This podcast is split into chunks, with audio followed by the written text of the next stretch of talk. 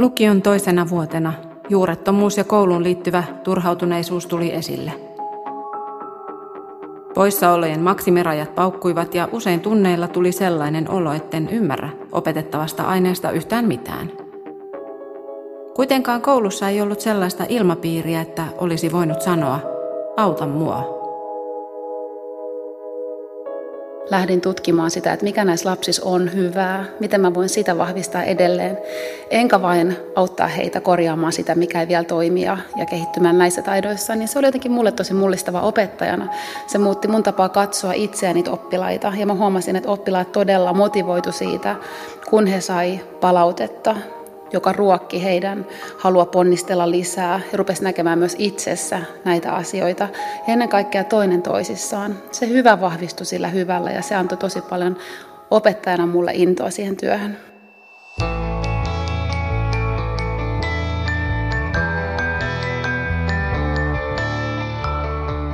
Minä olen Satu Kivelä. Kuuntelet havaintoja ihmisestä sarjaa, joka selvittää ihmisyyden mysteerejä – tässä jaksossa selvitetään, mitä on positiivinen pedagogiikka. Mikä estää meitä kannustamasta, kehumasta ja kiittämästä toisiamme.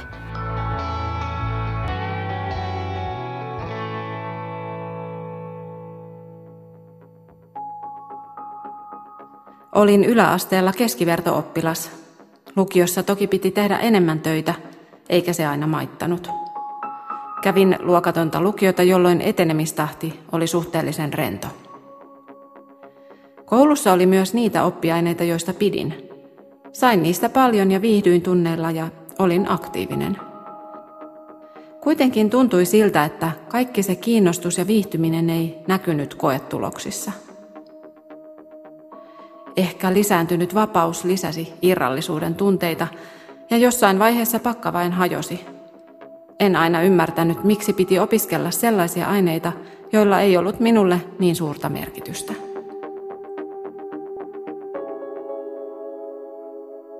Näin kertoi Sari opiskelustaan lukiossa.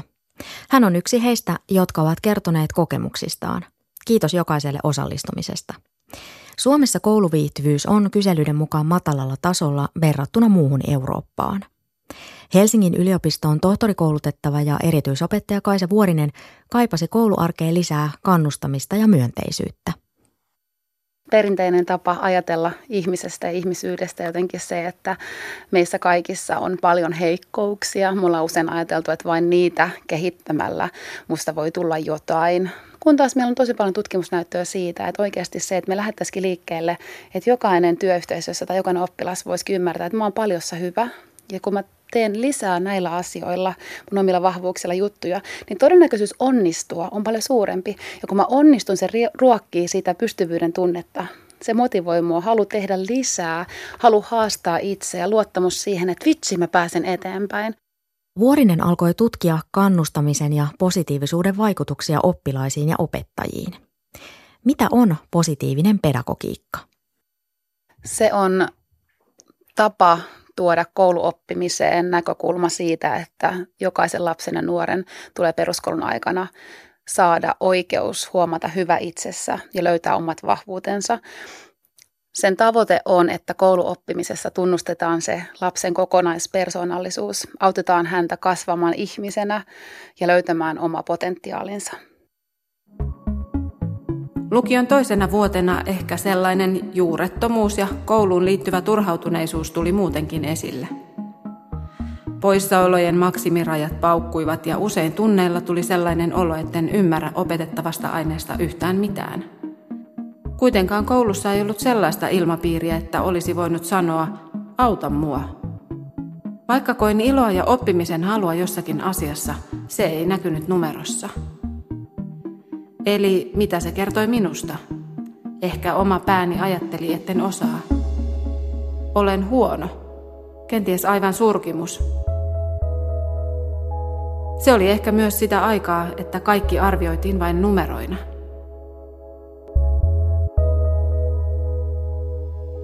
Lukiolaisten kouluupumus on lisääntynyt. Nykyiset lukiolaiset ovat ensimmäinen sukupolvi, jossa lapset ovat stressaantuneempia kuin vanhempansa – Tämä käy ilmi opetusministeriön lukioselvityksestä. Stressi vaivaa erityisesti tyttöjä, joista liki parikymmentä prosenttia on voimakkaasti uupuneita. Pojista voimakkaasti uupuneita on 8 prosenttia ja heitä vaivaa kielteinen suhtautuminen lukio-opiskeluun. Opiskelumotivaatioon vaikuttaa myös kaveripiiri. Tutkimusten mukaan nuoret mukauttavat omaa toimintaansa, jotta sopeutuisivat ryhmään. Jos koulu ei ole porukalle tärkeä, voivat hyvin pärjäävät alisuoriutua vain siksi, että pääsisivät osaksi yhteisöä. Tämä toimii myös toisinpäin. Jos ystävillä sujuu koulu hyvin ja koulua arvostetaan, se voi saada oppilaan pinnistelemään kohti parempia tuloksia. Tiukka kilpailu saattaa johtaa uupumiseen, joka leviää ryhmässä. Näin kertoo Helsingin yliopiston kasvatustieteen professori Katariina Salmela-Aro Helsingin Sanomissa. Tunteet vaikuttaa niin paljon siihen, mitä mä siinä hetkessä ajattelen itsestä omista mahdollisuuksista. Ja mä ajattelen, että on niin hyvinvoinnin näkökulma kouluissa tulisi nostaa sinne keskiöön. Että me tiedetään, että kun mä opin jotain, sehän on valtavan innostavaa, se ilostuttaa, se tuntuu hyvältä. Ja sitten taas siitä seuraa se, että mä koen sitä hyvinvointia. Eli oppimisesta seuraa hyvinvointia ja toisaalta kun mä voin hyvin, niin mun on helpompi oppia ja keskittyä siihen koulussa käymiseen ja löytää sieltä itselleni merkityksellisiä asioita. Oppilaat eivät ole ainoita, jotka väsyvät. Opettajien työstä innostuminen ja työhön syventyminen ovat laskeneet 10 prosenttia edellisestä kyselystä. Työhyvinvointia laskivat ennen kaikkea suuri työmäärä, työstressi ja kiusaaminen. Tiedot käyvät ilmi OAJin eli opetusalan ammattijärjestön selvityksestä. Voiko positiivinen pedagogiikka olla apuna ennaltaehkäisemään uupumusta ja stressiä? Kyllä aivan ehdottomasti mä näen sen. Ja mä ajattelen, että mitä varhain päästäisiin kiinni tähän asiaan, niin sen arvokkaampaa. Mä ajattelen niin, että meidän täytyisi koulussa niin kuin antaa opettajille ja oppilaille semmoinen kasvu ja oppimisen rauha. Vähemmän ulkoa tulevaa painetta ja semmoiset selkeät tavoitteet, mikä on meille tärkeitä ja sen, niiden tavoitteiden johtaminen on keskeistä. Ja sitten se, että tota, jotenkin siellä koulussa se hyvinvoinnin näkökulma olisi joka päivä läsnä. Et me ollaan päätetty, että meidän luokassa, meidän koulussa jokainen opettaja ohjaa sitoutuu tähän. Ja me tehdään jokainen pieniä asioita, mitkä on meillä mahdollisuuksia. Ei tämä ole mitään ihmeellistä. Mä tykkään semmoisesta sanonnasta kuin, että arkipäivän taikaa. Koulutuksesta on leikattu kahden viimeisimmän hallituksen toimesta liki puolitoista miljardia euroa. Suomen Kuvalehden haastattelussa Turun yliopiston kasvatustieteiden laitoksen johtaja Risto Rinne sanoo, että ajatus Suomesta koulutuksen mallimaana joudutaan tulevaisuudessa kenties kuoppaamaan. Resurssit vaikuttavat siihen, millä tavalla opettajien on mahdollista tehdä työtään. Kuormittuuko opettaja työtaakan alle vai kokeeko hän työn iloa yhdessä oppilaiden kanssa – Vuorisen tutkimusten mukaan positiivisen pedagogiikan hyödyntäminen on tuonut opettajille merkityksellisyyden tunnetta työhön ja se taas lisää motivaatiota ja työn imua. Samalla myös tehtiin opettajien haastattelut, analysoitiin ne ja huomattiin, että opettajat koki tämän kaltaisen opetuksen hyvin merkitykselliseksi oman työnsä kannalta. Ja heidän näkemykset lapsien taitojen kehittymisestä ihmisenä kasvamisesta olivat jopa mykistävän ylistäviä. Vahvuuksiin keskittyvässä pedagogiikassa tarvitaan koko työyhteisön ja rehtorin tukea. Yksin on vaikea muuttaa vuosien aikana vakiintuneita tapoja toimia, saati kokonaista organisaatiokulttuuria – Yleensä ajatellaan, että työyhteisössä tarvitaan yksi, kaksi, kolme semmoista, jotka niin lähtee tavallaan, ne, ne hiffaa sen homman näkee ja sitten tavallaan ne rakenteet mahdollistaa sen siellä parhaimmillaan, että se niin lähtee elämään ja muutkin, muutkin saadaan siihen imuun. Ei nyt kaikki samalla tavalla, mutta ajatellaan jotain koulua. Se on tosi tärkeää, että siellä on esimerkiksi se esimies, joka näkee, että, että kun opettajat ää, saa toimia näin ja, ja ne niin kuin saa itsekin sen hyvän palautteen, he innostuu ja siinä työssä koetaan niin kuin kutsumusta ja motivaatio yhä enemmän. Ja sitten se niin kuin vaikuttaa siellä työyhteisössä kaikkiin. Ja työyhteisö on systeemi, kun yksi tekee toisella tavalla, niin se vaikuttaa kaikkeen. Että kyllä semmoinen jotenkin innostuneisuus on semmoinen, mikä näkyy mun omassakin koulussa, mikä sinne jalkautuu pienin askelin, niin se on ihan mahtavaa. Ovet paukkuivat ehkä turhautumisesta, mutta toisinaan myös tuntui siltä, että opettajat olivat vain konservatiivisia ja muinaisjäänteitä ja aivan pölyttyneitä hahmoja.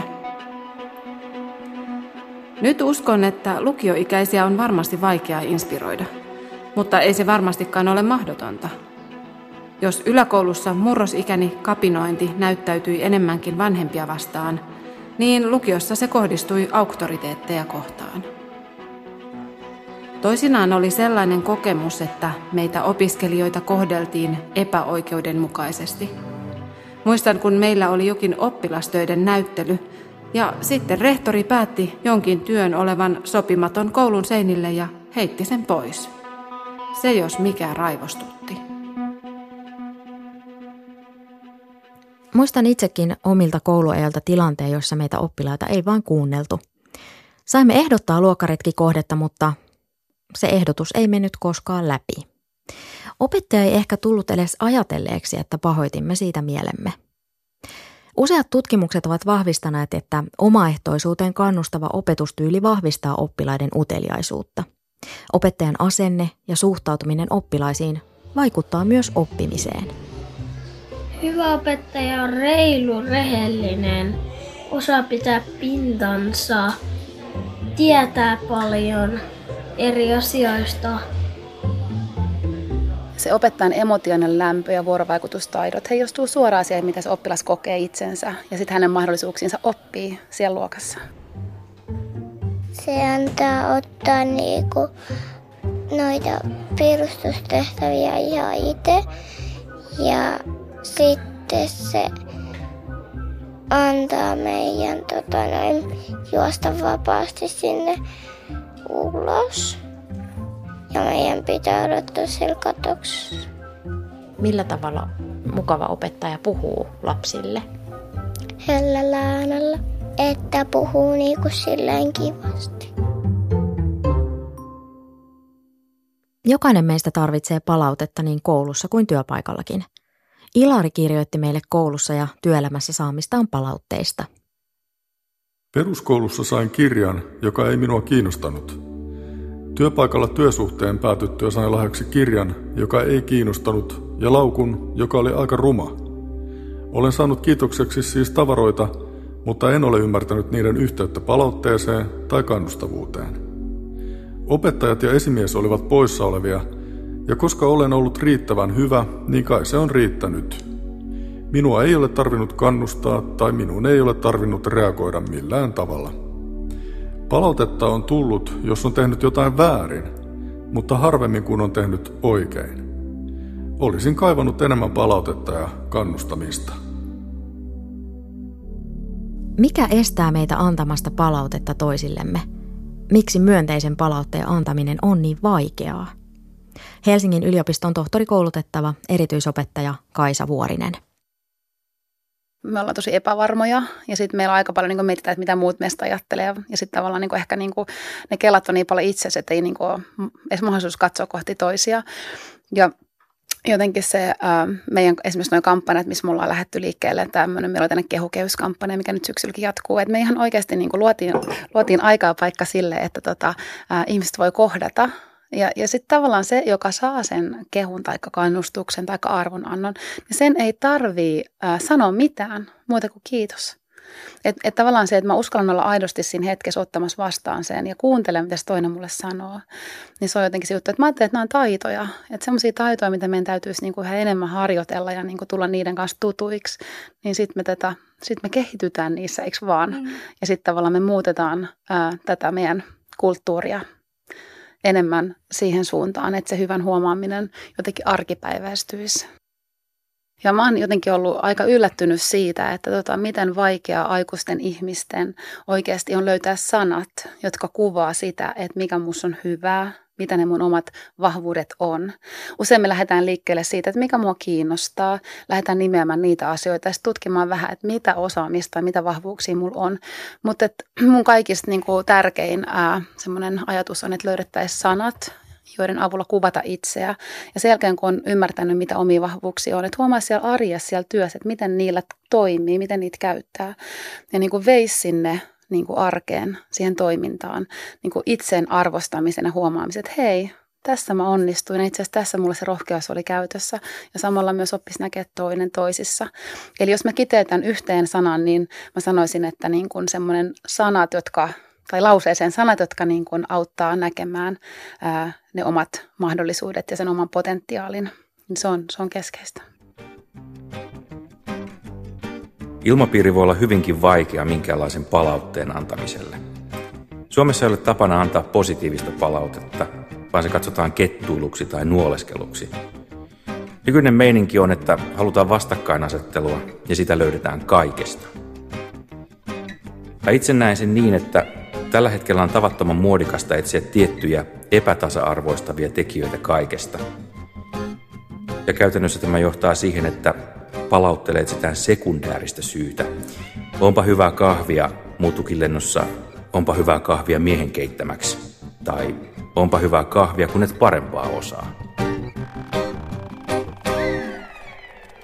Positiivinen palaute toimii vain silloin, kun se on aito. Olet varmaan saanut joskus kehun tai kohteliaisuuden ihmiseltä, joka ei sitä tarkoittanut. Et ehkä ilahtunutkaan siitä. Palautteen antaminen ja vastaanottaminen vaatii luottamusta ihmisten välille ja sellaisen organisaatiokulttuurin, jossa on tapana kannustaa.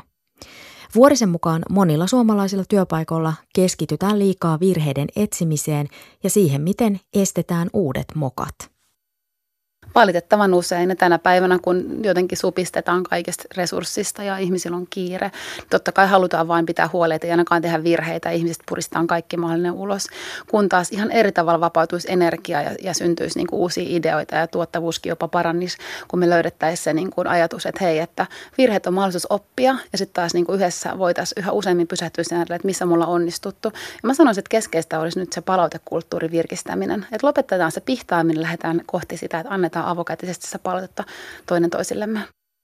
Myönteisyyden hyödyistä motivaatioon, oppimiseen ja hyvinvointiin on olemassa kosolti myös kansainvälistä tutkimustietoa.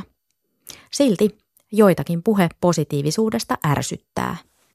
Jotkut saattaa ajatella, niin kuin, että niitä ärsyttää se, että tota, helppohan sun on puhua, että taas, helppohan sun on tulla tällaista puhua, että tulisi tänne meidän arkeen katsoa, millaista on, että ei, ei tämä kuitenkaan täällä toimi, että täällä, täällä on tämmöistä, tämmöistä, mikä estää sitä, että ihmisiä ärsyttää, ärsyttää se jotenkin niin kuin myöskin ehkä he peilaa, että on tämmöistä amerikkalaista, että niin kuin amerikkalaista tämmöistä niin kuin yltiöpositiivisuutta. Ja niin kuin mä ehkä pyrin ähm, nimenomaan tuomaan sen niin kuin tarjolle sen tutkitun tiedon kautta ja sen kautta, että niin kuin tässä on tavallaan niin kuin kyse tosi niin kuin perusasioista ja perusarvoista, että mikä on niin kuin meille tärkeää, mitkä arvot me toivotaan, että näkyy täällä arjessa.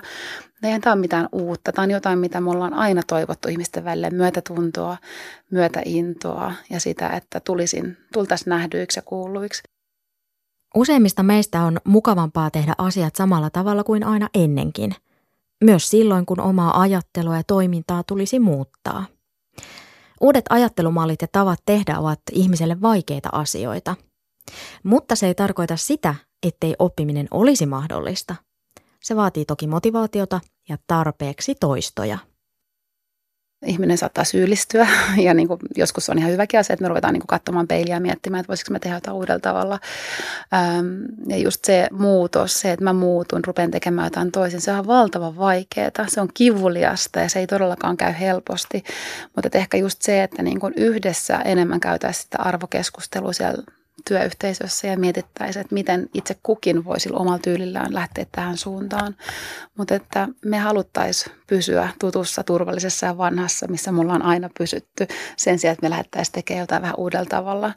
Ja eihän nämä asiat tapahdu hetkessä. Että tässäkin tavallaan lähtee pienin askelin eteenpäin ja saattaa nähdä niin kuin vasta pitkänkään kuluttua, että lopulta moni asia onkin muuttunut, mutta että se vaatii sitä jatkuvuutta ja sinnikkyyttä ja päätöksen. Että tämän mä ainakin teen joka päivä. Kun mä tuun paikalle, niin mä ainakin teen tämän asian. Ja sitten huomaa ehkä, että miten se vaikuttaa toisiin. Toivottavasti. Suomalainen tapakulttuuri on se, että ei ainakaan positiivista palautetta anneta, ja jos annetaan, niin mahdollisimman privaatisti. Isona ongelmana olen itse kokenut sen, että palautetta ei osata antaa eikä ottaa vastaan. Ei negatiivista eikä positiivista.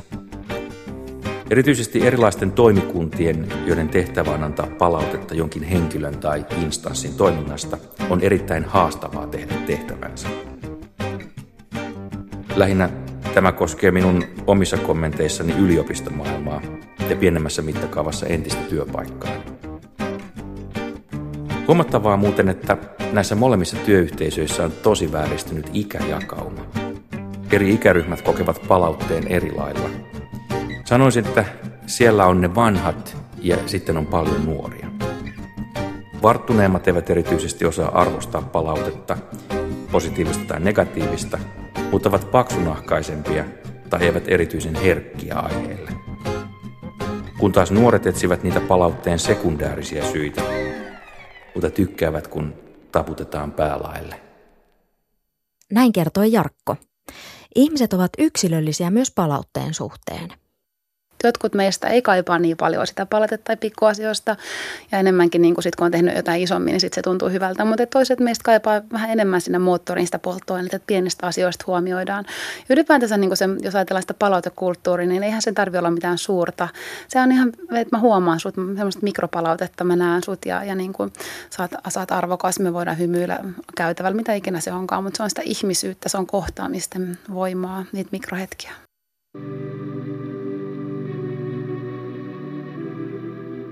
Koulun opintoohjaajalla oli hieno läsnäolon taito. Hän oli tarpeeksi rento, mutta silti hänestä huokui luotettavuuden tuntu ja se, että hän oli meidän oppilaiden puolella. Kävin opon luona tankkaamassa uskoa itseeni. Opintoohjaajalla oli uskomaton hahmottamiskyky. Muistan aina, kun hän katsoi päätteeltään kursseja, joita piti suorittaa tai uusia, ja aina hän löysi jonkun loogisen järjestyksen ja aikataulut. Opo oli siis paljon muutakin kuin opo. Ja jos kaverilla meinasi olla hankaluuksia tai oli esimerkiksi jotain ongelmia, taidettiin rohkaista puhumaan ennemminkin hänelle kuin esimerkiksi terkkarille tai opettajalle. Hänelle saattoi myös mennä kertomaan siitä, jos koki, että joku opettaja vaikka sorsii tai on tyly tai jotenkin epäreilu. Näin Sari muistelee kouluaikojaan – Nuorilta vaaditaan aika paljon jo yläkoulussa. Täytyy olla itseohjautuva, hyvät sosiaaliset taidot, täytyy osata markkinoida omaa osaamistaan, sanoo nuorisopsykiatrian professori Riitta Kerttu Kaltiala-Heino Aamulehden haastattelussa. Miten opettajat voisivat työssään tukea ja kannustaa lapsia ja nuoria? Ehkä sitten opettajalle, niin kuin, että opettajat tekee nyt jo valtavan paljon hyvää, mutta että jos ne haluaa jotain tuoda sinne lisää, niin tota, antaa se vastuu myös sinne oppilaille siellä luokassa. Että oppilaat oppis antamaan palautetta toinen toisilleen, oppis huomaamaan, missä ne on edistynyt ja myös ymmärtämään, että, että niin kuin ne omat kipeätkin paikat on tärkeitä kasvun mahdollisuuksia. Mutta ennen kaikkea se, että siellä ryhmässä vastuu siitä hyvinvoinnista on ihan jokaisella, ei vaan sillä opettajalla. No ehkä sellainen, joka on kiltti, reilu. Sitten se auttaa toisia ja sitten, että jos ei ymmärrä jotain, niin sitten se neuvoo. Jos sattuu, niin auttaa sitten rohkaisee, jos harmittaa ja no sellainen. Jos oppilaalla on vaikeuksia vaikkapa matematiikan parissa, Opettaja huomioi myönteisellä tavalla jo sen, että oppilas yrittää. Kannustava asenne auttaa oppilasta jaksamaan silloinkin, kun oppiminen ei suju helposti. Positiivisen psykologian perustuva vahvuusopetus ei vaadi erillisiä oppitunteja, vaan se on osa opettajan luonnollista toimintaa. Miten vanhempien olisi hyvä tukea lastaa niin, ettei tule vahingossa lisänneeksi paineita? Katsoa, mistä oma lapsi on kiinnostunut, minkä äärellä se viettää niin kuin paljon aikaa, mihin se uppoutuu ja mikä sille lapselle on merkityksellistä. Ja tavallaan kun se tekee näitä asioita, mistä se on kiinnostunut ja siinä tapahtuu myös oppimista, niin ihan takuulla siellä sen vahvuudet on käytössä. Ja mä näkisin silleen, että vanhempana niin kuin tärkeämpää, kun miettii, että mikä tuli koenumeroksi tai montaksi maalia teet, niin olla siinä arjessa läsnä ja antaa semmoista niin kuin jotenkin pieniä asioita, mutta tuoda lapselle näkyväksi, että ei mä huomasin, että sä teit näin, tai huomasit sä itse, ja ne käydä sitä keskustelua, ja ne kiinnittää huomiota niihin niin kuin merkityksellisiin juttuihin lapsella, ja ihan rohkeasti myös kehua. Ei niinkään siitä, että millainen se lapsi on, vaan miten se on jaksanut niin kuin panostaa, tai urheilla, tai niin olla kaverin kanssa. Sellaisia pieniä juttuja, mutta senkin, sitäkin tärkeämpiä. Inspiroiva opettaja on motivoitunut. Hän löytää jokaisesta oppilaastaan jotain hyvää. Nyt kun teen nuorten kanssa töitä – Huomaan, että nuoret bongaavat herkästi sen, jos aikuinen ajattelee tai kokee jonkun ärsyttävänä tai hankalana. Ei sellaiselle jaksa tai ei sellaiselle ole kiinnostusta olla mukava. Hyvällä opettajalla on itseluottamusta ja monipuolisesti pedagogisia taitoja. Hän on innostaja ja valmis oppimaan oppilailta. Helsingin yliopiston tohtorikoulutettava Kaisa Vuorinen aloitti tutkimustyönsä tiiminsä kanssa vuonna 2015. He voittivat jaetun sijaan Suomen itsenäisyyden juhlarahaston Sitran ratkaisu 100 kilpailussa. Kilpailusta saaduilla rahoilla tiimi on kehittänyt positiivista CVtä eli PCVtä. Se on laaja-alaisten taitojen ansioluettelo, jonka avulla lapsi oppii tunnistamaan osaamistaan. Ansioluetteloon kerätään näyttöjä taidoista eri ympäristöissä, kouluissa, kotona, harrastuksissa ja kaveripiirissä. PCV kasvaa yhdessä lapsen kanssa päiväkodista lähtien ja se suunnitellaan yhdessä lapsen kanssa. Tänä syksynä mobiilisovellusta testataan pääkaupunkiseudun kouluissa – Mulle henkilökohtaisesti on ollut hirveän keskeistä se, että tota, tämä koulu, perinteinen kouluarviointi, niin sen ulkopuolelle jää tosi paljon ää, osaamista ja semmoista niin kuin, ää, kauneutta ja, ja niin niitä taitoja, mitä lapsissa ja nuorissa on. Ja, ja niin kuin, se on aika mustaa valkoisella kamalaa luettavaa osalle se, että millaisen todistuksen saa. Ja toisaalta sitten taas ne taidot, mitä perinteisesti ei ole arvioitu, ne on oikeasti tosi ratkaisevia tässä hetkessä ja tulevaisuudessa ne taidot olla ihmisiksi toisten kanssa, taito niin kuin tehdä sinnikkäästi töitä ja, niin kuin, ja sitten kaikkea muuta. Esimerkiksi auton korjaaminen tai kavereiden kanssa skeittaaminen ja kaikkea, niin mehän opitaan jatkuvasti. Ja yhtä lailla sellainen ajatus, että niin kuin, äh, me tiedetään, että oppimista tapahtuu joka paikassa, ei vaan siellä koulussa. Että tulisi tunnustetuksi se osaaminen, mitä kertyy koulun ulkopuolella. Positiivinen CV on suunnattu myös kansainvälisille markkinoille – Ihmisen oppiminen jatkuu läpi elämän myös työelämässä. Työnantajat voivat halutessaan antaa mahdollisuuden työntekijälle osaamisen kartuttamiseen. Juridiikan osaaja Emmi kirjoittaa työnantajaltaan saamastaan tuesta näin. Konkreettinen kannustus on aina jees. Sain 12 viikon palkallisen loman, jotta voin lukea oikeiksen pääsykokeisiin. Se vaati kolmen eri esimiehen yhteistyötä. Muutoinkin aina tukivat työntekoa ja asettivat rajoja. Silloin aikanaan 12 viikon palkallinen tuntui ihan normaalilta. Meille mikään ei ollut lähtökohtaisesti mahdotonta, kunhan vain sai suun auki. Olin hyvin sitoutunut työnantajaan. Ja nykyään tietenkin arvostaa tuota vielä enemmän. Työnantaja oli vanha ja perinteinen, joten siellä oli perusasiat jo kunnossa – Työtapaan kuului vahvasti vapaus järjestää ja neuvotella töistä. Oli hemmetisti työpaikan sääntöjä, päätyökalu oli raha, mutta ammattitaitoon katsottiin kuuluvan oman pelisilmän käyttö. Esimiehistä ei voi sanoa kuin positiivisia asioita. Tässä tiimissä olin kaksi vuotta ja se oli todella kovaa työtä, mutta esimiehet olivat tiimin jäseniä ja titteli määritti ainoastaan vastuualueen. Markkinoinnin parissa työskentelevä Julia puolestaan kertoo lähettämässään viestissä, että työnantaja mahdollisti hänelle kolmen kuukauden pestin yrityksen Berliinin toimistossa. Julia kirjoittaa, että hänen ammatillinen, henkinen ja sosiaalinen pääomansa kasvoivat sinä aikana huomattavasti. Hän kertoo saaneensa harvinaista joustoa ja luottamusta esimiehiltä on se sitten niin koululuokka tai päiväkotiryhmä tai aikuisten työyhteisö, niin jos siellä on tilaa antaa arvostusta itse kullekin, että jokainen saa kokea, että muut nähdään kokonaisena ja mä merkitsen ja mä oon hyvä, niin silloin ei tarvi olla kateellinen siitä, että toinen saa jonkun kehun tai palautteen tai toinen onnistuu, vaan sitten tavallaan, että sillä on merkitystä mulle ja se inspiroi muakin. Että se ei ole multa pois, vaan se on sinne samaan laariin sataa se yhteinen hyvä. Että jotenkin se on kyllä se juttu. Luovana johtajana työskentelevä Brando kirjoittaa yrityksensä palautteen antamisen tavoista. Ennen kesälomaa tiimimme antoi kirjallista kannustusta toisilleen postit-lapuilla. Kysyin usein, mitä kuuluu. Tänään tsemppasin kuvauksissa näyttelijöitä. Lopuksi kiitin kaikkia. Tänä päivänä puhutaan, että meistä pitäisi saada enemmän irti ja pitäisi niin oppia ajattelemaan uudella tavalla ja niin kuin kehittyä ihmisenä. Mutta jos me niin kuin ymmärrettäisiin, että se, että pienillä kohtaamisilla, kannustuksilla ja niin kuin sillä hyvällä fiiliksellä me oikeasti avaudutaan. Me nähdään enemmän vaihtoehtoja, me osataan niin kuin nähdä asioiden välisiä yhteyksiä, me saadaan niin kuin itsestämme enemmän sitä niin kuin luovuutta esiin. Ja samalla me huomataan myös toinen toisemme, että parhaimmillaan sen pienen myönteisen tunnekokemuksen seurannaiset on tosi isot. Ja mikä parasta, niin me huomataan myös toiset ihmiset ja opitaan niin kuin yhdessä jakamaan sitä viisautta siinä hyvässä hetkessä.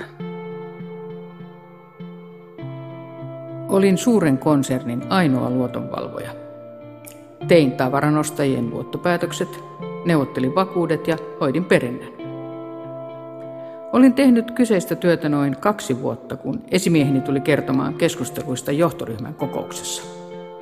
Johtoryhmä oli ollut sitä mieltä, että luotonvalvoja on tarpeeton, kun viimeisen kahden vuoden aikana luottotappiot ovat olleet vain muutamissa sadoissa euroissa.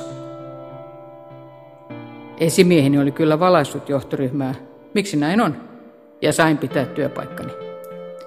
Samana vuonna tilintarkastaja tuli penäämään minulta, miksi ei ole yhtään yli 30 päivää erääntyneitä saatavia, myöskään ulkomaisissa asiakkaissa. Kerroin, että olen perinnyt ne saatavat. Kuulemma ensimmäistä kertaa sinä aikana, kun tämä tilintarkastaja on tehnyt töitä kyseiselle konsernille, tilanne on ollut tuollainen. Kymmenen vuotta näiden tapahtumien jälkeen silloinen pommoni soitti minulle – ihan kuullakseen, mitä minulle kuuluu. Olin jo muuttanut toiseen kaupunkiin. Hän sanoi, että olin paras luotonvalvoja, joka hänellä on koskaan ollut alaisena. Kyllä lämmitti.